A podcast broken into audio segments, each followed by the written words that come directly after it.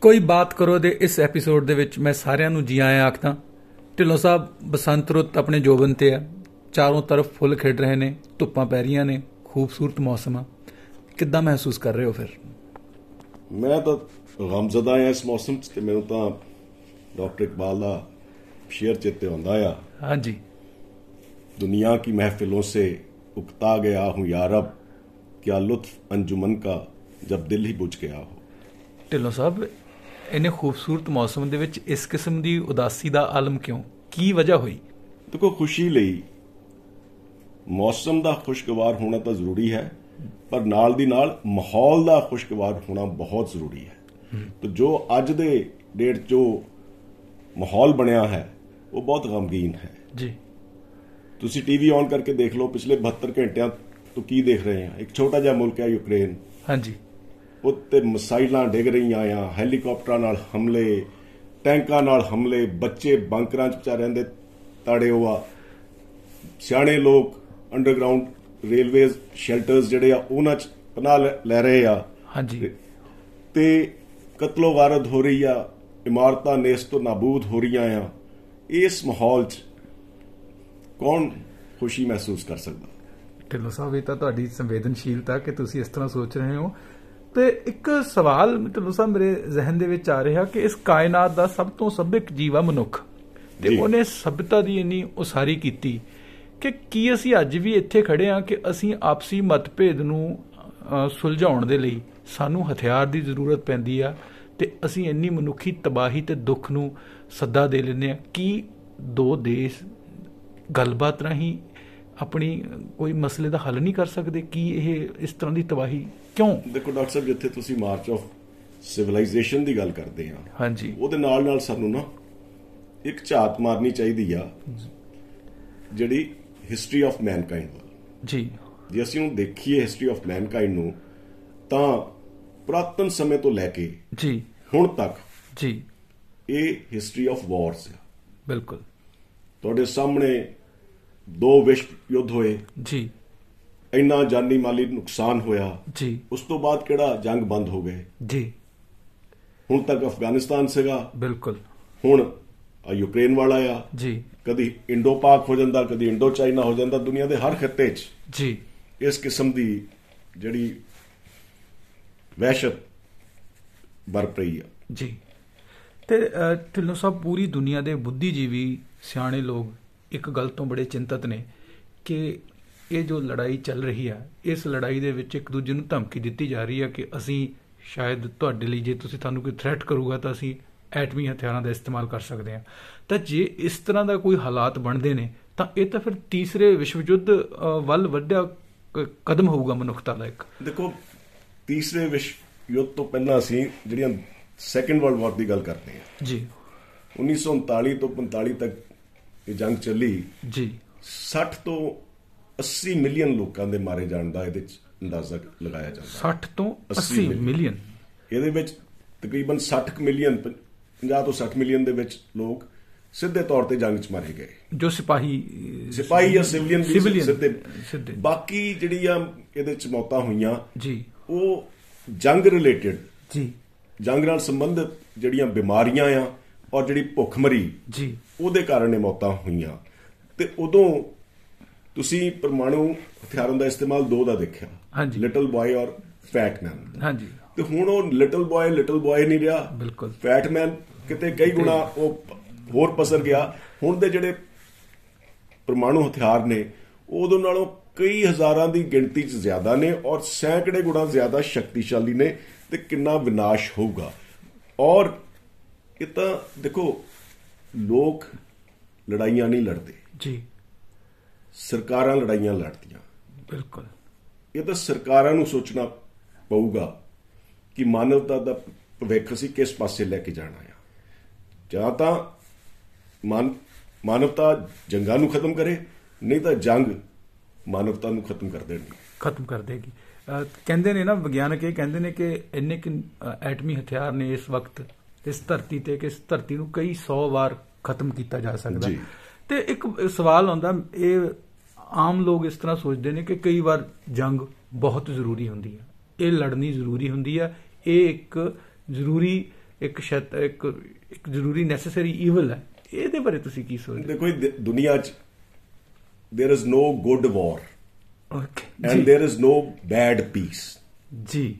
ਤੇ ਮੈਨੂੰ ਉਹ ਇੱਕ president ਵਾਰ ਇੱਕ ਵਾਰ ਫੇਰ ਮੁਕਰਰ ਕੀ ਕਿਹਾ ਤੁਸੀਂ? ਇੱਕ- ਕੋਈ ਵਾਰ ਗੁੱਡ ਨਹੀਂ ਹੁੰਦੀ ਕੋਈ ਪੀਸ ਬੈਡ ਨਹੀਂ ਬੈਡ ਹੁੰਦੀ ਨਹੀਂ ਸੋ ਮੈਨੂੰ ਉਹ ਇੱਕ ਸਾਬਕਾ ਰਾਸ਼ਟਰਪਤੀ ਯੂਐਸ ਦੇ ਸੀਗੇ ਜਿਮੀ ਕਾਰਟਰ ਜੀ। ਜੀ।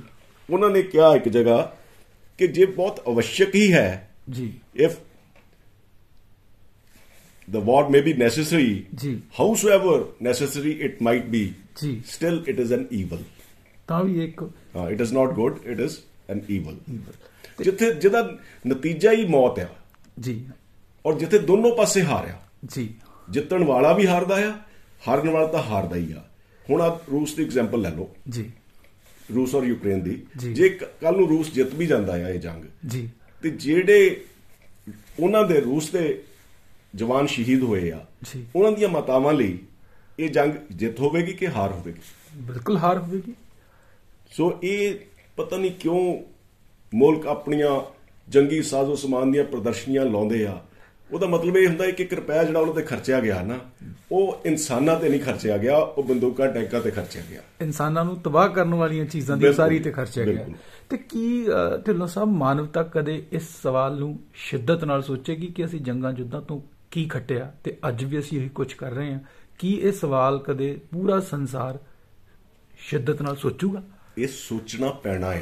ਜੀ। ਮੈਂ ਅੱਗੇ ਹੀ ਕਹਿ ਚੁੱਕਾ ਆ ਜੇ ਅਸੀਂ ਇਹ ਸ਼ਿੱਦਤ ਸ਼ਿੱਦਤ ਨਾਲ ਇਹ ਨਹੀਂ ਸੋਚਾਂਗੇ ਤਾਂ ਜੰਗ ਮਾਨਵਤਾ ਨੂੰ ਮਾਰ ਦੇਗੀ। ਨਹੀਂ ਤਾਂ ਮਾਨਵਤਾ ਨੂੰ ਨੂੰ ਜੰਗਾਂ ਨੂੰ ਮਾਰਨਾ ਪੈਣਾ ਹੈ ਮਾਨਵਤਾ ਨੂੰ ਜੰਗਾਂ ਨੂੰ ਬਿਲਕੁਲ ਮਾਰਨਾ ਪੈਣਾ। ਅੱਛਾ ਇੱਕ ਹੋਰ ਜੰਗ ਦੇ ਨਾਲ ਇੱਕ ਬੜਾ ਸਵਾਲ ਹੈ ਕੀ ਇਹ ਜੰਗ ਹੁੰਦੀ ਕੀ ਆ? ਵੈਸੇ ਇਟ ਇਜ਼ ਟ੍ਰੋਏ ਫਿਲਮ ਦੇਖੀ ਆ ਤੁਸੀਂ? ਹਾਂਜੀ ਟਰੋਏ ਉਹਦੇ ਉਹਦਾ ਇੱਕ ਡਾਇਲੌਗ ਆ ਜੀ। ਕਿ war is old man talking young man dying so ਕਦ ਤੱਕ ਤੁਸੀਂ ਆਪਣੇ ਜਵਾਨਾਂ ਨੂੰ ਮਰਵਾਉਂਦੇ ਰਹੋਗੇ? ਬਿਲਕੁਲ। ਤੋਂ ਜੰਗ ਦੇ ਵਿੱਚ ਸਿਰਫ ਅਸੀਂ ਦੇਖਦੇ ਹਾਂ ਕਿ ਕੋਈ ਜੰਗ ਹੋਈ ਤੇ ਅਸੀਂ ਉਹਦੇ ਅੰਕੜੇ ਪੜ੍ਹ ਲੈਂਦੇ ਹਾਂ ਕਿ ਇੰਨੇ ਲੱਖ ਲੋਕ ਇਹਦੇ ਵਿੱਚ ਮਾਰੇ ਗਏ। ਕੁਝ ਸਿਪਾਹੀ ਸ਼ਹੀਦ ਹੋ ਗਏ ਕੁਝ ਉਹਦੇ ਆਮ ਨਾਗਰਿਕ ਮਾਰੇ ਗਏ। ਪਰ ਜੰਗ ਤਾਂ ਇੱਕ ਐਸੀ ਭਿਆਨਕ ਚੀਜ਼ ਆ ਕਿ ਜਿਹੜੇ ਛੋਟੇ ਬੱਚੇ ਬਜ਼ੁਰਗ ਔਰਤਾਂ ਜਿਹੜੀਆਂ ਉਹਨਾਂ ਦੀਆਂ ਤਕਲੀਫਾਂ ਨੇ ਜਿਹੜੇ ਉਹਨਾਂ ਦੇ ਤਸੀਹੇ ਨੇ ਜਿਹੜੀ ਉਹਨਾਂ ਦੀ ਸਫਰਿੰਗ ਆ ਉਹ ਤਾਂ ਸਿਰਫ ਅੰਕੜਿਆਂ ਦੇ ਵਿੱਚ ਨਹੀਂ ਨਾ ਸਮਾਈ ਜਾ ਸਕਦੀ। ਉਸ ਸਮੇਂ ਦੇ ਵਿੱਚ ਜਿਹੜਾ ਜ਼ੁਲਮ ਕਰਨ ਵਾਲਾ ਬੰਦਾ ਇੱਕ ਆਮ ਬੰਦਾ ਉਹ ਕਿਸ ਤਰ੍ਹਾਂ ਹੈਵਾਨ ਬਣਦਾ? ਤੇ ਇੱਕ ਜੋ ਕੋਮਲ ਲੋਕ ਨੇ ਜੋ ਬਜ਼ੁਰਗ ਨੇ ਬੱਚੇ ਨੇ ਉਹਨਾਂ ਦੀ ਕਿਸ ਤਰ੍ਹਾਂ ਦੀ ਜ਼ਿੰਦਗੀ ਹੋ ਜਾਂਦੀ ਹੈ? ਉਹਦੇ ਇਹਨਾਂ ਤਸੀਹੇ ਦਿੱਤੇ ਜਾਂਦੇ ਨੇ ਉਹਨਾਂ ਨੂੰ। ਸੋ ਇਹ ਸਫਰਿੰਗ ਤਾਂ ਬਹੁਤ ਖਤਰਨਾਕ ਹੈ ਇੱਕ ਅੰਗਰੇਜ਼ੀ ਦੇ ਮਸ਼ਹੂਰ ਰਾਈਟਰ ਹੋਏ ਨੇ ਗਾਈਡੀ ਮੋਪਾਸਾ। ਫ੍ਰੈਂਚ ਇਹਨਾਂ ਨੇ ਫ੍ਰੈਂਕੋ ਪ੍ਰਸ਼ਨ ਵਾਰ ਜਿਹੜੀ 1870-71 ਦੀ ਇਹਦੇ ਚ ਜੋ ਮਾਨਵਤਾ ਦੀ ਸਫਰਿੰਗ ਸੀਗੀ ਖਾਸ ਕਰਕੇ ਫਰਾਂਸੀਸੀ ਲੋਕਾਂ ਦੀ। ਜੀ। ਬਹੁਤ ਸਹੀ ਤਰੀਕੇ ਉਹ ਉਹਦਾ ਵਿਖਿਆਨ ਕੀਤਾ ਆ। ਜੀ। ਆਪਣੀਆਂ ਸ਼ਾਰਟ ਸਟੋਰੀਜ਼ ਰਾਹੀਂ ਬੜੀਆਂ ਮਸ਼ਹੂਰ ਸ਼ਾਰਟ ਸਟੋਰੀਜ਼ ਨੇ ਬਾਲ ਆਫ ਫੈਟ ਆ ਇੱਕ ਜੀ। ਦਾ ਡੂਐਲ ਆ ਇੱਕ ਜੀ। ਇੱਕ ਟੂ ਫਰੈਂਡਸ ਆ। ਜੀ। ਤੇ ਉਹਨਾਂ ਦੀ ਇੱਕ ਸ਼ਾਰਟ ਸਟੋਰੀ ਦਾ ਮੈਂ ਇੱਥੇ ਹਵਾਲਾ ਦੇਣਾ ਚਾਹੁੰਦਾ ਆ। ਹਾਂਜੀ। ਦ ਮੈਡ ਵੂਮਨ ਜੀ। ਜਦੋਂ ਜਰਮਨ ਟਰੂਪਸ ਨੇ ਫਰਾਂਸ ਤੇ ਕਬਜ਼ਾ ਕਰ ਲਿਆ ਤੇ ਇਹਨਾਂ ਨੇ ਆਪਣੇ ਸਪਾਈ ਟੁਕੜੀਆਂ ਦੇ ਵਿੱਚ ਵੰਡ ਦਿੱਤੇ ਫਰਾਂਸੀ ਲੋਕਾਂ ਦੇ ਘਰਾਂ 'ਚ। ਅੱਛਾ ਤੇ ਜੀ ਉਹਨਾਂ ਨੂੰ ਆਦੇਸ਼ ਦਿੱਤਾ ਕਿ ਇਹਨਾਂ ਦੀ ਦੇਖ ਰੇਖ ਖਾਣਾ ਦਾਣਾ ਰਹਿਣ ਸਹਿਣ ਦਾ ਇੰਤਜ਼ਾਮ ਤੁਸੀਂ ਕਰਨਾ। ਤੁਸੀਂ ਕਰਨਾ। ਇਸੇ ਕਿਸਮ ਦੀ ਇੱਕ ਟੁਕੜੀ ਇੱਕ ਇੱਕ 42 ਕੁ ਸਾਲ ਦੀ ਔਰਤ ਆ। ਜੀ। ਜਿਹੜੀ 17 ਸਾਲ ਪਹਿਲਾਂ ਜਦੋਂ 25 ਸਾਲਾਂ ਦੀ ਸੀਗੀ ਜੀ। ਇੱਕ ਮਹੀਨੇ ਦੇ ਅੰਦਰ ਅੰਦਰ ਉਹਦਾ ਪਿਤਾ ਮਰ ਗਿਆ ਜੀ। ਉਹਦਾ ਪਤੀ ਮਰ ਗਿਆ ਤੇ ਉਹਦਾ ਬੱਚਾ ਮਰ ਗਿਆ। ਓਹੋ। ਤੇ ਉਹ ਉਦੋਂ ਦੀ ਗੁੰਮਸੁੰਮ ਸੀਗੀ। ਜੀ। ਮੰਜੇ ਨੂੰ ਚਿਪਕ ਗਈ ਸੀਗੀ ਨਾ ਉੱਠਦੀ ਸੀ ਨਾ ਬਹਿੰਦੀ ਸੀਗੀ। ਉਹਦੀ ਇੱਕ ਮੇਡ ਸੀ ਉਹ ਉਹਦੀ ਦੇਖਰੇਖ ਕਰਦੀ ਸੀ ਉਹ ਉਹਨੂੰ ਖਾਣ ਦਾਣਾ ਥੋੜਾ ਬਹੁਤਾ ਜੋ ਖਾਂਦੀ ਸੀ ਖਵਾਉਂਦੀ। ਉਹ ਆਲਰੇਡੀ ਸਫਰ ਕਰ ਰਹੀ ਸੀ ਬਹੁਤ। ਬੁਰੀ ਤਰ੍ਹਾਂ। ਔਰ ਇਹ ਜਿਹੜਾ ਕਮਾਂਡੈਂਟ ਸੀਗਾ ਇਸ ਟੁਕੜੀ ਦਾ ਜਿਹੜਾ ਉਹਨੇ ਇਨਸਿਸਟ ਕਰਦਾ ਸੀਗਾ ਕਿ ਜਦੋਂ ਅਸੀਂ ਖਾਣਾ ਖਾਂਦੇ ਆ ਡਾਈਨਿੰਗ ਟੇਬਲ ਤੇ ਉਹ ਆ ਕੇ ਬੈਠੇ। ਸਾਨੂੰ ਇੱਜ਼ਤ ਦੇਵੇ। ਹਾਂਜੀ ਬਿਲਕੁਲ। ਤੇ ਸਾਨੂੰ ਹੋਸਟ ਕਰੇ। ਜੀ। ਤੇ ਉਹਦੀ ਮੇਡ ਨੇ ਬੜਾ ਸਮਝਾਇਆ ਵੀ ਇਹ ਮੁਮਕਿਨ ਨਹੀਂ ਆ। ਉਹਨੇ ਕੱਲ ਨੂੰ ਦੁਪਹਿਰੇ ਆਏਗੀ ਇੱਥੇ ਨਹੀਂ ਤਾਂ ਮੈਂ ਦੇਖੂੰਗਾ। ਜੀ। ਤੇ ਉਹ ਨਹੀਂ ਆਈ। ਤੇ ਇਹਦੇ ਵਿੱਚ ਮਪਾਸਾ ਦੱਸਦੇ ਨੇ ਕਿ ਕਮਾਂਡਰ ਨੇ ਜਾ ਕੇ ਉਹਨੂੰ ਕਿਹਾ ਕਿ ਮੈਂ ਹੁਣ ਤੈਨੂੰ ਦੱਸਦਾ ਆ ਤੂੰ ਕਿੱਦਾਂ ਬਿਨਾਂ ਆਸਰੇ ਦੇ ਨਹੀਂ ਤੁਰ ਸਕਦੀ। ਜੀ। ਤੇ ਉਹਨੇ ਆਪਣੇ ਜਵਾਨਾਂ ਨੂੰ ਇਸ਼ਾਰਾ ਕੀਤਾ ਤੇ ਉਹ ਜਵਾਨ ਗੱਦੇ ਸਮੇਤ ਉਹ ਲੇਡੀ ਨੂੰ ਚੱਕ ਕੇ ਬਾਹਰ ਲੈ ਗਏ ਘਰੋਂ ਔਰ 2-3 ਘੰਟੇ ਬਾਅਦ ਵਾਪਸ ਆਏ। ਉਦੋਂ ਉਹ ਔਰਤ ਉਹਨਾਂ ਦੇ ਨਾਲ ਨਹੀਂ ਸੀ। ਤਾਂ ਮਤਲਬ ਉਹਨੂੰ ਕਿਤੇ ਬਾਹਰ ਰੱਖਾ ਹੈ ਉਹ। ਜੀ। ਕੁਝ ਮਹੀਨਿਆਂ ਬਾਅਦ ਜੰਗ ਖਤਮ ਹੋ ਗਈ ਫੌਜਾਂ ਵਾਪਸ ਪਰਤ ਗਈਆਂ। ਜੀ। ਤੇ ਇੱਕ ਸ਼ਿਕਾਰੀ ਸ਼ਿਕਾਰ ਖੇਲ ਰਿਹਾ ਸੀਗਾ। ਉਹ ਥੋੜਾ ਦੂਰ ਜੰਗਲ 'ਚ ਨਿਕਲ ਗਿਆ ਜੀ। ਸ਼ਿਕਾਰ ਦੇ ਪਿੱਛੇ ਤੇ ਉਹਨੂੰ ਇੱਕ ਗਲਿਆ ਸੜਿਆ ਮੈਟਰਸ ਗੱਦਾ ਮਿਲਿਆ। ਜੀ। ਉਹਦੇ ਉੱਤੇ ਇੱਕ ਹਿਊਮਨ ਸਕੈਲੇਟਨ ਮਿਲਿਆ। ਬੰਦੇ ਦਾ ਜਾਂ ਲੇਡੀ ਦਾ। ਕੰਕਾਲ ਮਿਲਿਆ। ਜੀ। ਤੇ ਮੁੰਪਾਸਾ ਨੇ ਕਹਾਣੀ ਬਹੁਤ ਵਧੀਆ ਤਰੀਕੇ ਸਮਾਪਤ ਕੀਤੀ ਆ। ਜੀ। ਉਹਨਾਂ ਨੇ ਕਿਹਾ I only pray our sons may never see any wars again ਆਮੀਨ